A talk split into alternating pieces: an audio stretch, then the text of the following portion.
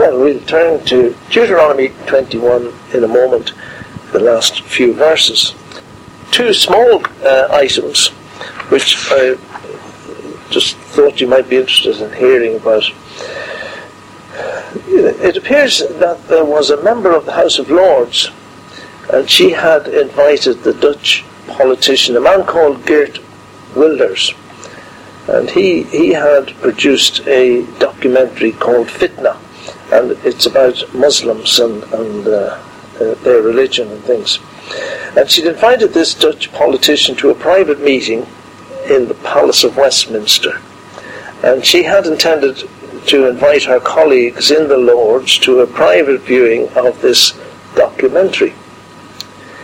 It has been very much discussed and was going to be followed by a discussion and debate in, in true parliamentary fashion. And this is, uh, after all, a liberal democracy in which we live. We have always enjoyed, over many hundreds of years, the right of freedom of expression and freedom of association. No sooner had the unsuspecting woman, Baroness, I suppose she is, sent out her invitation, sent Lord Ahmed. Now he is a, a Muslim lord who sits in the, the Lords.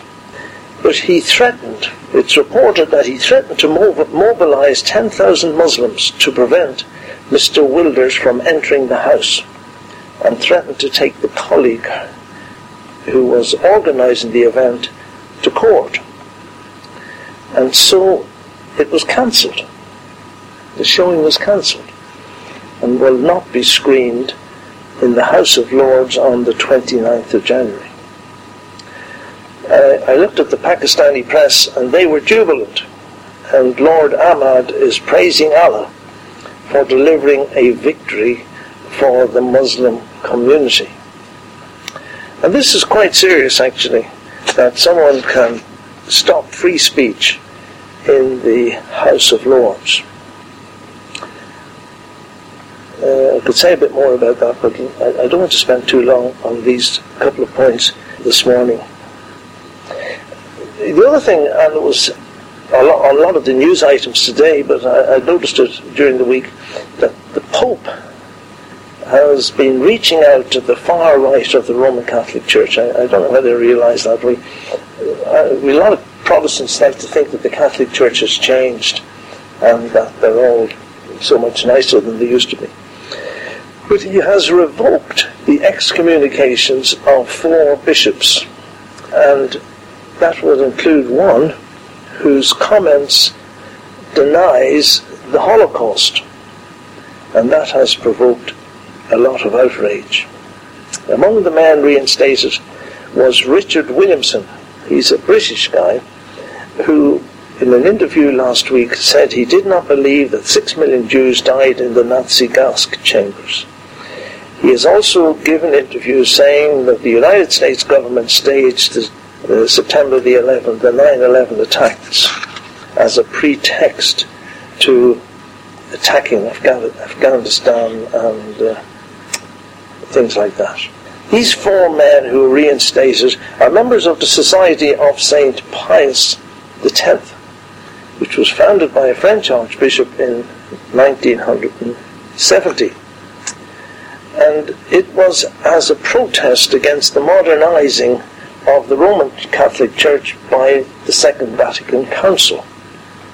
And the previous pope uh, excommunicated them, but this pope, despite the fact of what this guy said, is prepared for them to come back into the fold. So Rome doesn't change, and that's what our motto is. We never change. And that's all I want to say on those things because we need to get on as we are uh, remembering the Lord this morning in the breaking of bread. It's interesting in we're going to read from Deuteronomy 21 and we'll read from verse 18. And it refers in these verses to a particular event which occurred in the New Testament and it's interesting as we look at that you'd see what I'm getting at in a moment. Let's read from 18. If a man have a stubborn and rebellious son, which will not obey the voice of his father, or the voice of his mother, and that, when they have chastened him, will not hearken unto them, then shall his father and his mother lay hold on him, and bring him out unto the elders of his city, and unto the gate of his place.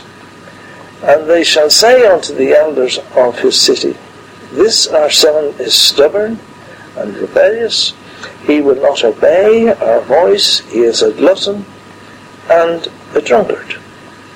And all the men of the city shall stone him with stones, that he die. So shalt thou put evil away from among you, and all Israel shall hear and fear. And if a man have committed a sin worthy of death, and he be put to death, and thou hang him on a tree, his body shall not remain all night upon the tree, but thou shalt in any wise bury him that day. For he that is hanged is accursed of God, that thy land be not defiled, which the Lord thy God giveth thee for an inheritance.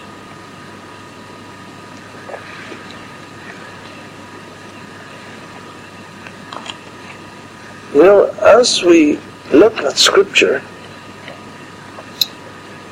we marvel at the sufficiency and rev- relevance of all Scripture.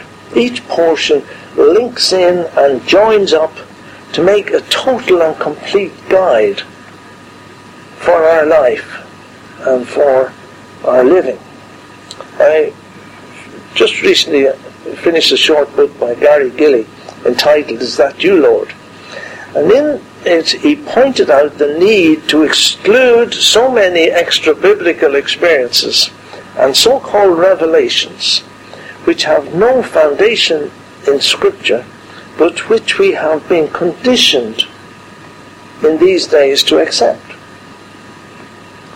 We need to be aware that there is no continuing revelation, otherwise the scriptures themselves are not sufficient, as in fact they claim to be. We have in the Word of God the complete revelation of God. And we'll look at that in a moment.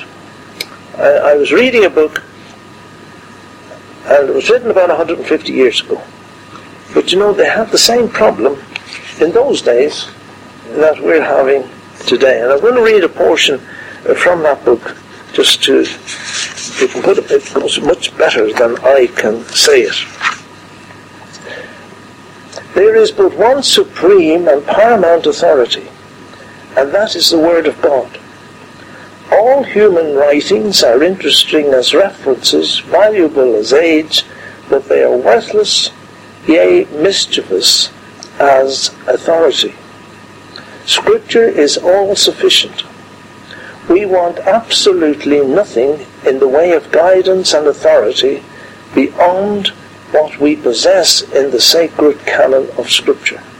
No doubt, it is only by the Holy Spirit we can understand, appreciate, or be guided by Scripture.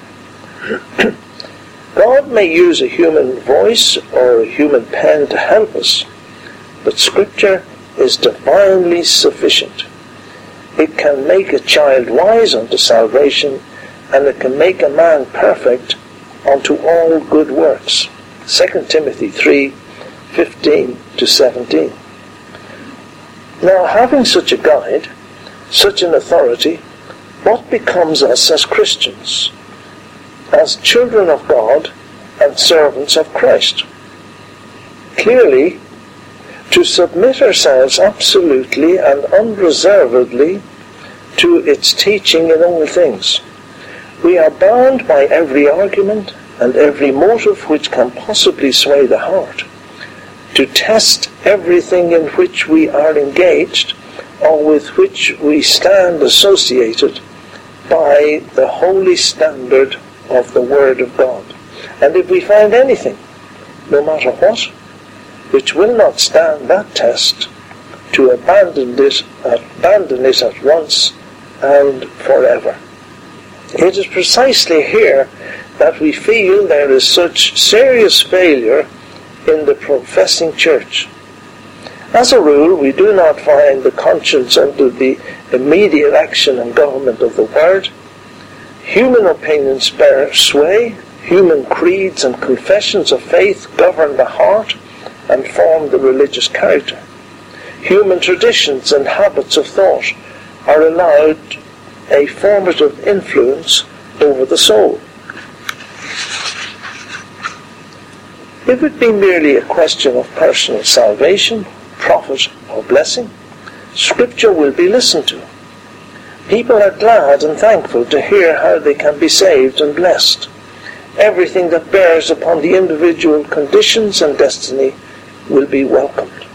But the moment it becomes a question of Christ's authority over us in spirit, soul, and body, when the Word of God is brought to bear upon our entire practical career, upon our personal habits, our domestic arrangements, our commercial pursuits, our religious associations, our ecclesiastical position, then, alas, it becomes apparent how completely the authority of Holy Scripture is virtually thrown overboard. In point of fact, the enemy seems to succeed as completely in robbing professing Christians of the real value, power, and authority of the Word of God as when, during that long and dreary period of the Middle Ages, it was wrapped in the shroud of a dead language and buried in the dark cloisters of Rome. It is appalling when one comes in contact with the actual condition of things among professing Christians to observe the ignorance of Scripture and the carelessness about it. Nor can any thoughtful person doubt that the, the latter is the cause of the former. Scripture says, If any man will do his will, he shall know of the doctrine.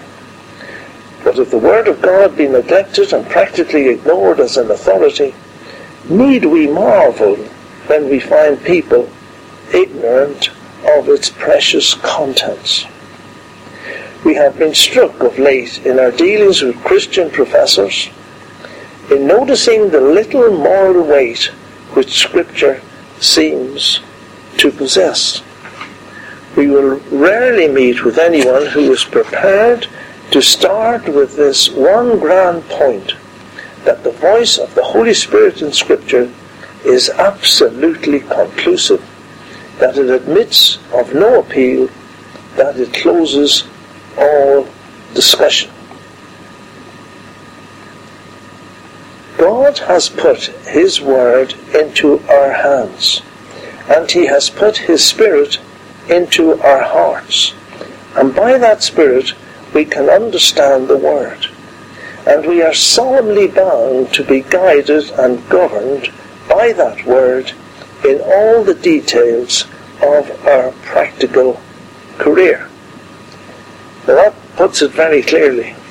And that's why we study the Word, Sunday by Sunday, so that we may be fully equipped in the battle and for the battle as he points out, there's no room there for somebody saying, and you come across it so often, I know the Bible says that, but in my opinion, I think times have changed. So in my opinion, God isn't interested in my opinion. It's what the Word of God says. You know, I've said it before, you have this idea that God is going to listen to your opinion. The Word is there. What does he say? We are solemnly bound to be guided and governed by that word in all the details of our practical career. And I thought that was interesting. It's the reason why we study God's Word, so that we can be equipped. So let's look at this passage this morning. we have here a rebellious son and he was giving his parents a hard time. There were four problems with this son, and you'll see as you look down. Our son, he was stubborn. He suffered from stubbornness. He was rebellious. And you know, as I looked at these uh, four things that were wrong with this son, I, I was reminded, of course, of the youth that we see around today and the people we see on our televisions, uh, the, the, binge drinkers, the young people. Uh, you know, there's nothing new under the sun. Today we would have given this uh, son an, an ASBO, an antisocial behaviour order, slightly different from the punishment he received here in Deuteronomy, but uh, I was reminded it was a picture of man today. Man is stubborn. Man refuses to listen to the Word of God. The average person doesn't know the Word of God now. Whereas 50, 60 years ago, we would have expected people to know, know bits of Scripture. Now, man just is stubborn and, and will not listen. He's rebellious. Mankind has rebelled against God. And this is a very good picture. You know, he, this man here in the, in, the, in the passage, he was a glutton. He was feeding on the world's food. Instead of feeding on the bread of life, he was a glutton uh, for all those things which were he was feeding upon, which was making him stubborn and rebellious. And he was a drunkard. Man, instead of feeding on the Word of God, the bread of life, and drinking at the fountainhead, the waters of life, he was drinking at pleasure's broken cisterns. In pleasure's broken cisterns I thought to quench my thirst, but blinded by the devil's wiles, I knew not they were burst. And he was to be brought to the elders, and he was to be punished. He was guilty of death. And mankind without God, without the Lord Jesus Christ in their lives, is guilty of death. This was an example here of God acting in righteous government. We looked at this whole thing in uh, the, the, the, ninth, I think it was CD number nine, where we have God acting in government. Look at the comparison of the prodigal son in Luke chapter 15. When he was a great way off, his father saw him and had compassion and ran and fell on his neck and kissed him. And the son said unto his father, Father, I have sinned against heaven and in thy sight, and am no more worthy to be called thy son. But the father said, Bring forth the best robe, and put it on him, and put a ring on his hand, and shoes on his feet, and bring hither the fatted calf, and kill it, and let us eat, and be merry. The same God acting in Deuteronomy is the same God that was a picture of him acting in Luke chapter 15. In Deuteronomy, he was acting in righteous judgment on man guilty of death. In, in Luke, we see the heart of God reaching out in love to a lost and rebellious son. Every day he sat and waited, watching down the road to see would his son come back. Know, someday those who reject the love of God offered in his son will face the stone of his judgment. The stone rejected by the world will fall heavily on the rebellious and the stubborn.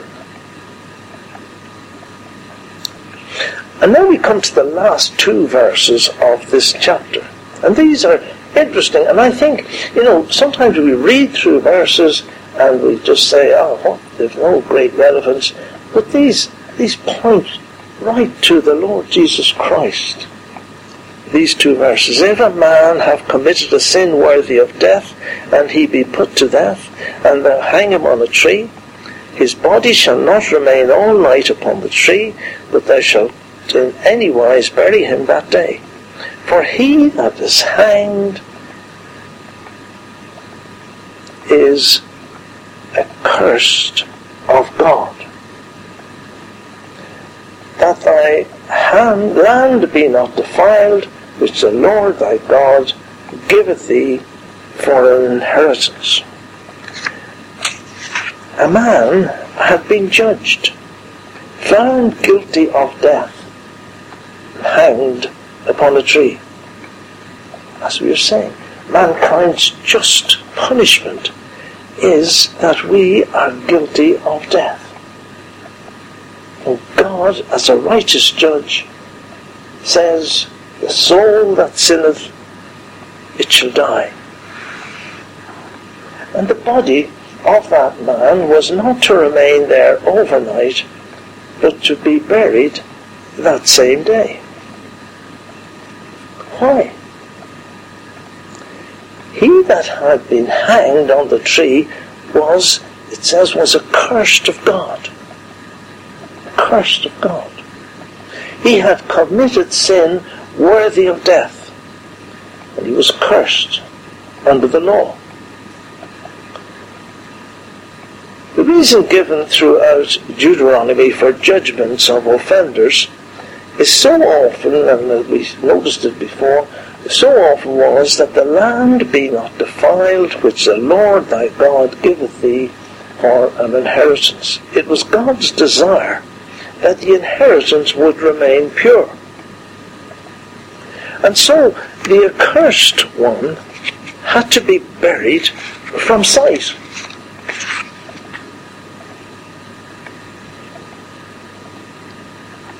Had to be buried from sight. We move forward many hundreds of years to the time of the Lord Jesus Christ. He was taken out and he was hanged on a tree. But there is a vital difference between the death of Christ and the death of the victim who was hanged on the tree in Deuteronomy 21. The victim in Deuteronomy 21, and this is fairly simple, but it's so profound. The victim in Deuteronomy 21 was guilty and was therefore under the law cursed and hanged on a tree. He was under the curse of God. Our Lord and Saviour was innocent. He was the sinless, spotless Lamb of God. We were guilty. We are guilty. Mankind is guilty. As was the stubborn son guilty of sin. But look what it says in 2 Corinthians 5.21. 2 Corinthians 5.21. For God, for it says, For he, for God hath made him the Lord Jesus Christ, to be sin for us who knew no sin, that we might be made the righteousness of God in him. God made his Son to be sin for us who knew no sin. There's no legal reason why the Son of God, the perfect Son of God, should be hanged on a tree. But there was, because God made him to be sin for us. Galatians 3.13 Christ hath redeemed us from the curse of the law, being made a curse for us. As it is written, Cursed is every one that hangeth on the tree. Going right back to our passage in Deuteronomy. And it's, it's wonderful how Scripture all joins up. Cursed is every one that hangs on the tree. Christ has redeemed us from the curse of the law because we were under the curse of the law. we should have been hanging on the tree. But because God hath made him to be sin for us, Christ hath redeemed us from the curse of the law, because he was made a curse for us. Here we have it. Christ, who knew no sin, he was righteous and not under a curse, not under the wrath of God. Because he was made sin for us, he bore our sins on the tree. He was made accursed and bore the punishment of a guilty sinner's death on the cross.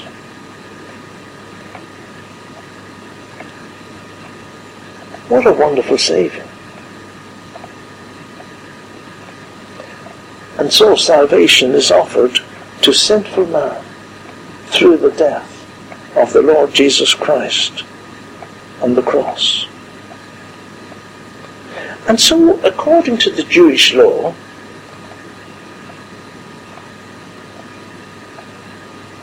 the body could not remain on the cross overnight. It was no accident that the Jewish leaders asked for the bodies to be removed. Because Christ had become a curse for us. It was necessary for his body to be taken down and buried. Look at John 19 verse 31. John 19. the Jews therefore, because it was the preparation that the body should not remain upon the cross on the Sabbath day, for that Sabbath day was an high day, besought Pilate that their legs might be broken and that they might be taken away. Then came the soldiers and brake the legs of the first and of the other which was crucified with him. But when they came to Jesus and saw that he was dead already, they brake not his legs. But one of the soldiers with a spear pierced his side, and forthwith came forth out blood and water. And he that saw it bear record, and his record is true. And he knoweth that he saith true, that ye might believe. For these things were done that the scripture should be fulfilled, a bone of him shall not be broken. And again, another scripture saith, They shall look on him whom they pierced. After this, Joseph of Arimathea, being a disciple of Jesus, but secretly for fear of the Jews, besought Pilate that he might take away the body of Jesus. And Pilate gave him leave, and he came therefore and took the body of Jesus. And there came also Nicodemus, which at first came to Jesus by night, and brought a mixture of myrrh and aloes, about an hundred pound weight. And they took the body of Jesus and wound it in linen clothes with the spices, as the manner of the Jews is to bury. You look at 1 Corinthians 15, verse 3, For I delivered unto you first of all that which I also received, how that Christ died for our sins according to the Scriptures, and that he was buried and that he rose again the third day according to the scriptures. And so, he who was accursed and hanged on the tree was taken down from the, from the tree, from the cross, and buried. Can we see here any picture for us to uh, glorify God about? Yes. The last the world saw of Jesus Christ was on a cross. That's the last time the world saw him. And then he was taken down by Joseph of Arimathea and Nicodemus, and he was buried. And we have here a picture. Look at Romans 6 verse 4.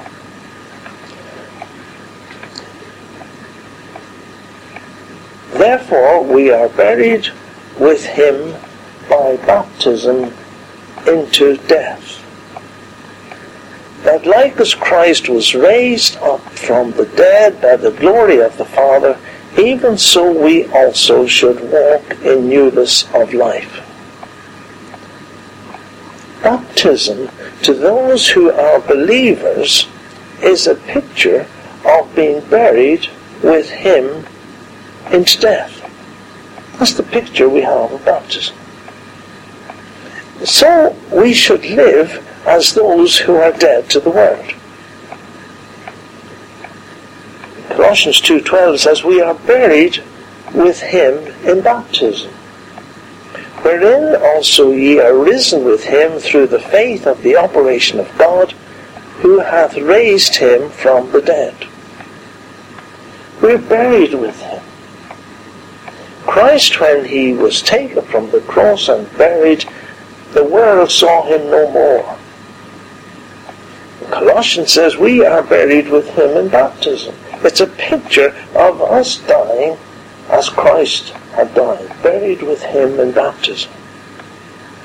We should no longer walk as citizens of this world, but as citizens of heaven. Christ was raised from the dead through ye are risen with him through the faith of the operation of God who hath raised him from the dead. It's a picture of us being raised with Christ. Ephesians 2 5. Even when we were dead in sins, hath quickened us together with Christ. By grace ye are saved, and hath raised us up together, and made us sit together in heavenly places in Christ. That is our position. Now we have to live in this world for a while. Our place is in heaven. Although we have to live down here, our position in Christ is heavenly. We're not of this world. We should therefore live in the light of that glorious truth. Colossians 3 3. For ye are dead. We're dead. And the picture of baptism is of us dying. And your life is hid with Christ in God. As Christ was never seen again by the world, we hid in Christ. We are hid in Christ. And therefore, we're not of this world. Now, we are in this world. Living in this world is as a time of night, isn't it? We look forward to the coming of our Saviour, the bright and morning star. He shall come to end this night of waiting and take us to be with himself. And as it says in Revelation, even so come Lord Jesus. Let us give him thanks this morning for his death, for becoming accursed for you and for me. His body broken and his blood poured out at Calvary. Low in the grave he lay, Jesus my Saviour, waiting the coming day, Jesus my Lord. Vainly they watch his bed, Jesus my Saviour. Vainly they seal the dead, Jesus my Lord. Death cannot keep its prey. Jesus my Saviour, he tore the bars away. Jesus my Lord. Up from the grave he arose with a mighty triumph o'er his foes. He arose a victor from the dark domain and he lives forever. With his saints to reign, he arose, he arose. Hallelujah, Christ arose. What a wonderful Saviour we have. He became accursed for you and for me. so that we might be hid in him in the heavenlies.